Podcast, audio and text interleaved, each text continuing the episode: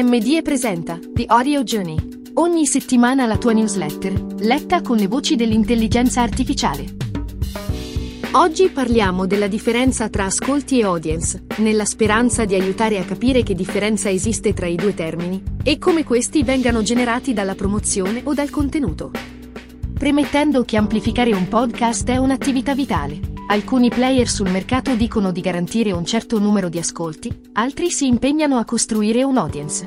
Ma chi dice la prima frase e chi la seconda? E soprattutto, che differenza c'è tra ascolti e audience? Analizzando gli interlocutori abbiamo chiaramente visto che chi garantisce gli ascolti sono in genere le concessionarie di grandi editori e società di produzione che derivano dal mondo pubblicitario. Le prime, abituate a vendere impression e conversion traslano questo concetto anche al podcast, offrendo visibilità sui loro mezzi, ad un costo del tutto trascurabile per loro, fino al raggiungimento del concordato valore di ascolti. Le seconde hanno in casa tecnologie che ottimizzano il media buying all'estremo, permettendo loro di insistere nella promozione, ottimizzando la pianificazione fino a ottenere il risultato di ascolti. Le società e agenzie di produzione che non hanno queste prerogative non possono garantire gli ascolti, perché sarebbero obbligate ad acquistare gli spazi media sul mercato ad oltranza, senza sapere quando l'obiettivo di ascolti si manifesterà. Ma quindi meglio rivolgersi sempre ai primi? Dipende da cosa si cerca, ascolti o audience. Gli ascolti nel podcast sono conteggiati come il totale dei click sul tasto play, ovvero il numero di volte che gli utenti hanno fatto partire una traccia audio di un podcast. Ma cosa genera gli ascolti? La promozione o il contenuto?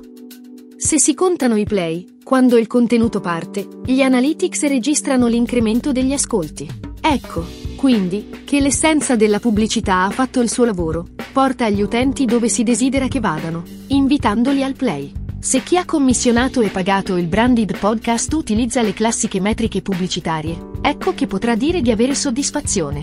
L'audience invece è un mix di più elementi che concorrono al successo di un progetto, come il numero di followers, il tempo di ascolto di ogni singola traccia e il numero di tracce ascoltate mediamente da ogni utente. Ma cosa genera l'audience? La promozione o il contenuto?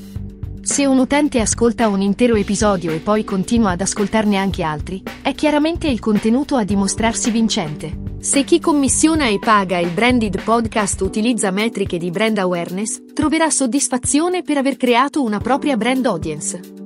Quindi, se si sta nel campo della pubblicità cercando le performance, con risorse prese da budget delle campagne, allora è giusto cercare gli ascolti. Se invece si sta in un ambito content cercando l'interesse del pubblico, quindi con risorse prese da budget dedicati, allora è meglio puntare sull'audience.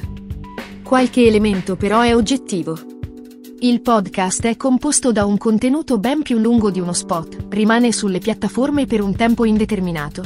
Viene scelto dagli ascoltatori che decidono di dedicare parte del loro tempo a quella storia, e non deve attirare quante più persone possibili, ma interessare il più possibile quelle giuste. Se questo è il branded podcast, almeno per come lo intendiamo noi, allora l'audience ha oggettivamente più forza degli ascolti.